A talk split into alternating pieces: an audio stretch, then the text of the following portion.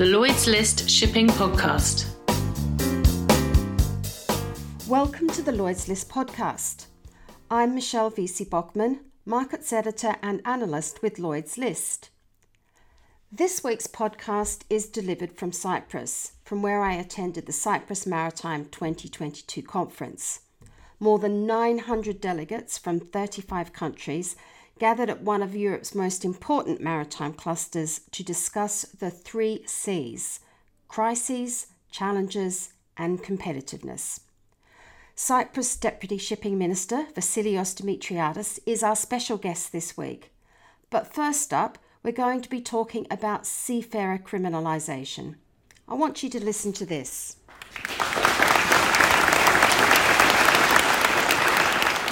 That was the sound of applause from a standing ovation given at the conference to Captain Łasota, a Polish master with fifty-two years of experience at sea. He moved many of us present to tears after he finished his speech, telling us all of his wrongful twenty-month stint in a Mexican jail. We couldn't help but admire his resilience, courage and strength through what was a traumatic ordeal for his family and Captain Łasota, an innocent man who lost nearly two years of his life. Seafarer criminalisation is a massive issue for shipping. Captain Łasota attended as a special guest of the Cyprus Shipping Deputy Ministry, who wanted to showcase this issue in the most powerful way possible. Captain Lassota's crew on their Cyprus flag ship found two hundred forty kilograms of cocaine in the hold at a port in Mexico in July twenty nineteen. He correctly reported the discovery to, th- to authorities and correctly followed all procedures. Heavily armed guards arrived at the ship after a five-day investigation and took him to jail, and then wrongly detained him, triggering a twenty-month campaign for his freedom. We spoke in Limassol at his hotel by the beach about his ordeal. They came with uh, army, guarded army, very heavy. Mm. With fighters flying over us, with drones, to arrest us. And they did. You support, they arrest all of us.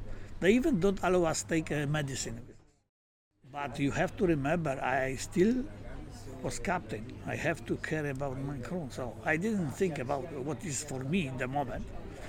I was sure I, I am innocent. I had proof I am innocent. In no, any other country, which is normal, normal uh, system, penalty system, I wouldn't keep longer than, let's say, two weeks or three weeks.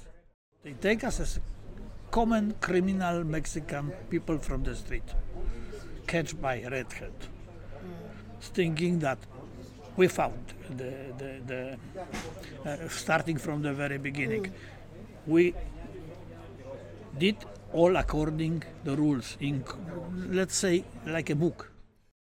Captain Łasota won't talk about his time in jail, and that's fair enough. And he reminded us that his family, his wife, his son and daughter also suffered while he was in jail. The impact of, of these uh, events was bigger on them than on me. I was jailed, yes, but I worked before fifty years at sea. That means isolation. I used to be isolated. No big deal. And on them, as a common family, got everything down. My wife was working with the Polish because she don't speak any other language, so she was caring about all Polish matters. And my daughter was caring about abroad, daughters, uh, communication with companions, so I didn't knew I have so many friends. As the Secretary-General of the International Transport and Workers Federation, Stephen Cotton, remarked at the conference, the regulators must find a way so that some innocent professional captain does not lose two years of his life. Captain Łasota was on a good ship, he said, with a professional crew and a good owner, and it still took two years to free him. Uh, I fortunately, when I come back after twenty months in very big pressure and tension, mm-hmm. I start have uh, problems with sleeping, with concentration. You know, I just got. Fr- One day you're just going out and nobody want to kill you. Yes. Right? So that's uh, like it's, it's a big reaction, but it's settled. I visit some doctors. Mm-hmm. So in my family visited some mm-hmm. doctors, and now it's okay. We got we go back to normal life almost, except my wife, which is still under care. Right. Not not big one, but still we need to watch for her, because for her uh, everything is uh, good as long as we don't go back to Mexico.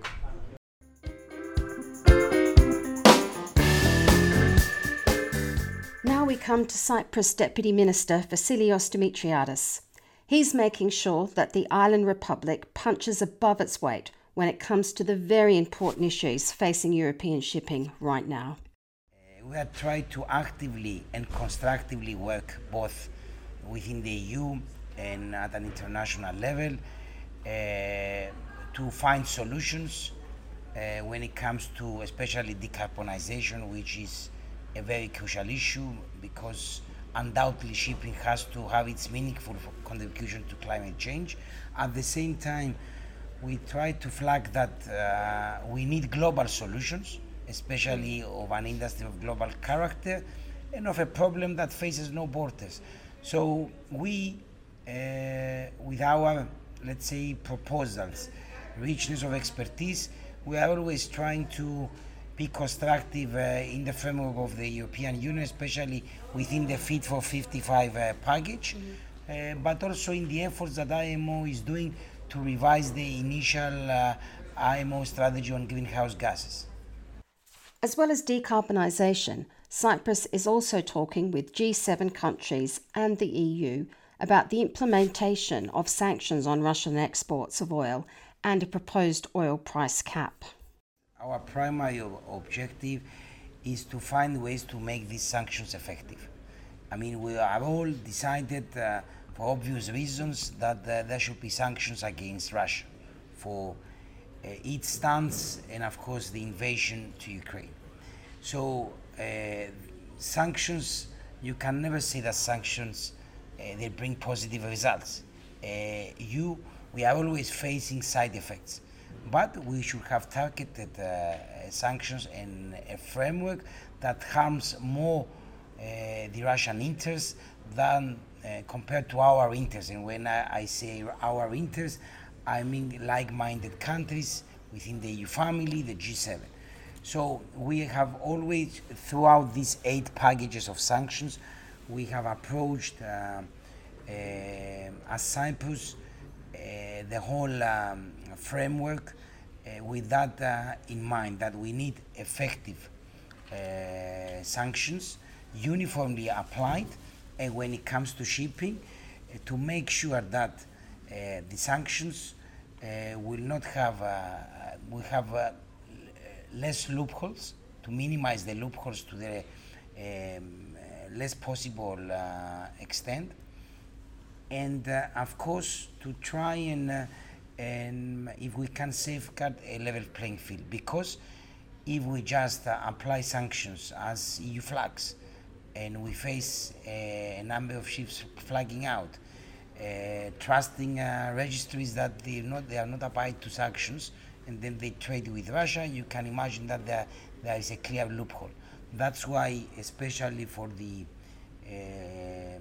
latest, I must say, version of the sanctions, the eighth package, uh, where the oil price cap was presented, uh, from the first minute we we were fully aligned with the political decision, but when it comes to shipping, we said in order to make this measure more effective, it has to go hand in hand, the political decision has to go hand in hand with the implementing tools. So we need to know uh, who is responsible to monitor the implementation, uh, what is the level of responsibility of each entity.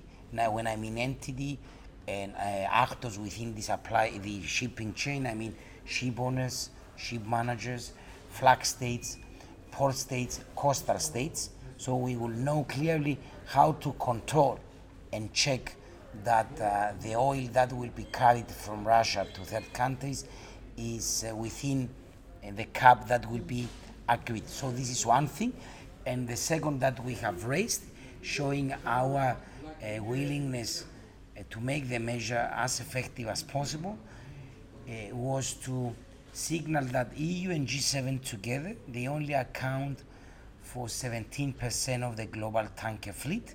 So it will be good if uh, the E U partners and of course the G seven will exert influence on other registries across the globe uh, to join us in this big, uh, let's say, coalition uh, to have a big mass of tanker fleet uh, globally to implement the sanctions. Because if I want to convince our, our task and role as a maritime nation with a big shipping industry, I need a strong narrative to convince them to abide and enforce and implement the sanctions uh, and not to flag out. Uh, so it's one thing just to say to them, you have to implement the sanctions uh, and not and to keep their, their vessels under our uh, flags. Uh, and of course, if they see some movements and some influence from other partners uh, to non-European registries to do the same, then for us it's a way that we will maintain our fleet and we will enforce and implement the sanctions. We will have ships to enforce the sanctions. Otherwise, we will be without ships. And of course, what uh, we will try to do also with P and I clubs is important, that the recognized group will uh, abide to the sanctions and will not insure ships, but there are also insurance organizations and P and I clubs out of the, I mean, international group, mm. that they can always uh, insure ships. So we need a more mass, more than fifty-five percent of the global tanker fleet, Uh, to make this measure as effective as possible. And do, do you think that the regulators in the E U and the G seven, do they understand those regulatory peculiarities of shipping, for example? Uh, I think uh, I express my satisfaction that especially for the eighth package, uh, our voice was heard, and we've seen that uh, the issues that I just shared with you are reflected in the eighth package, in the sense that uh, we will try and approach other nations uh, to follow, and we have to agree together, to work together to have uh, a strong enforcement and implementing uh, tools. Um, and as Cyprus, we have presented thirty-seven uh, questions as guiding tools in order to make uh, Uh, this uh, measure more effective. But of course they have to agree first on, on the price, which is not that relevant to shipping, mm. but then shipping is the vehicle mm. to apply on mm. this. But uh, I'm a strong believer that a strong shipping sector, it, it will be a, re, a, a real driver, a key driver to energy independence and to a carbon neutral economy. That's why we have to keep shipping strong. The more ships we keep on our control, the more they will be in a position to apply all the environmental rules and move towards the carbon neutral economy. And the more ships we'll have to carry gas, oil, and to have this energy independence with other uh, third countries and nations, because we should uh, have always in mind that Russia is not an option anymore. Cyprus's shipping minister previously spent time in Brussels working in its transport department, so he knows how the European Commission works, and this works in his favour. Look, I do believe that uh, a true European is the one that uh, brings more Europe to to his or her country, and uh, and flag uh, his or her country interest to Europe. Mm. This is it's always give and take, but yes.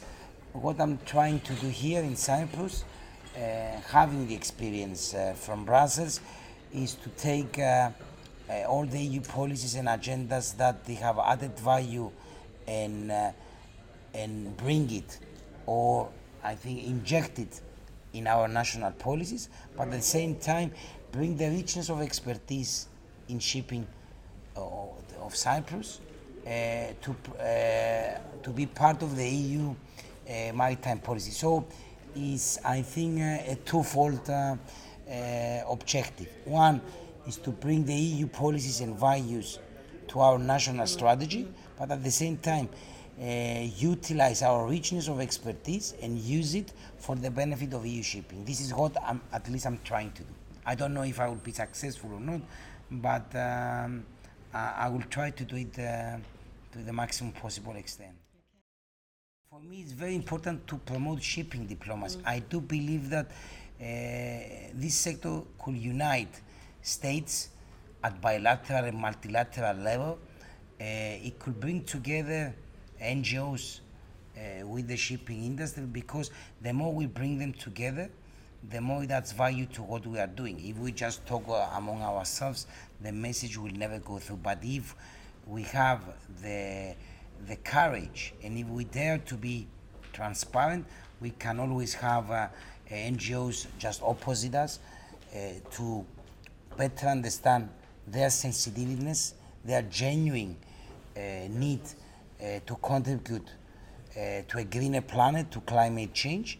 But at the same time, they will hear to us. They will hear about our specificities, uh, the peculiarities of this sector, the international character of this sector. So uh, it's a win-win situation if we strike uh, this balance.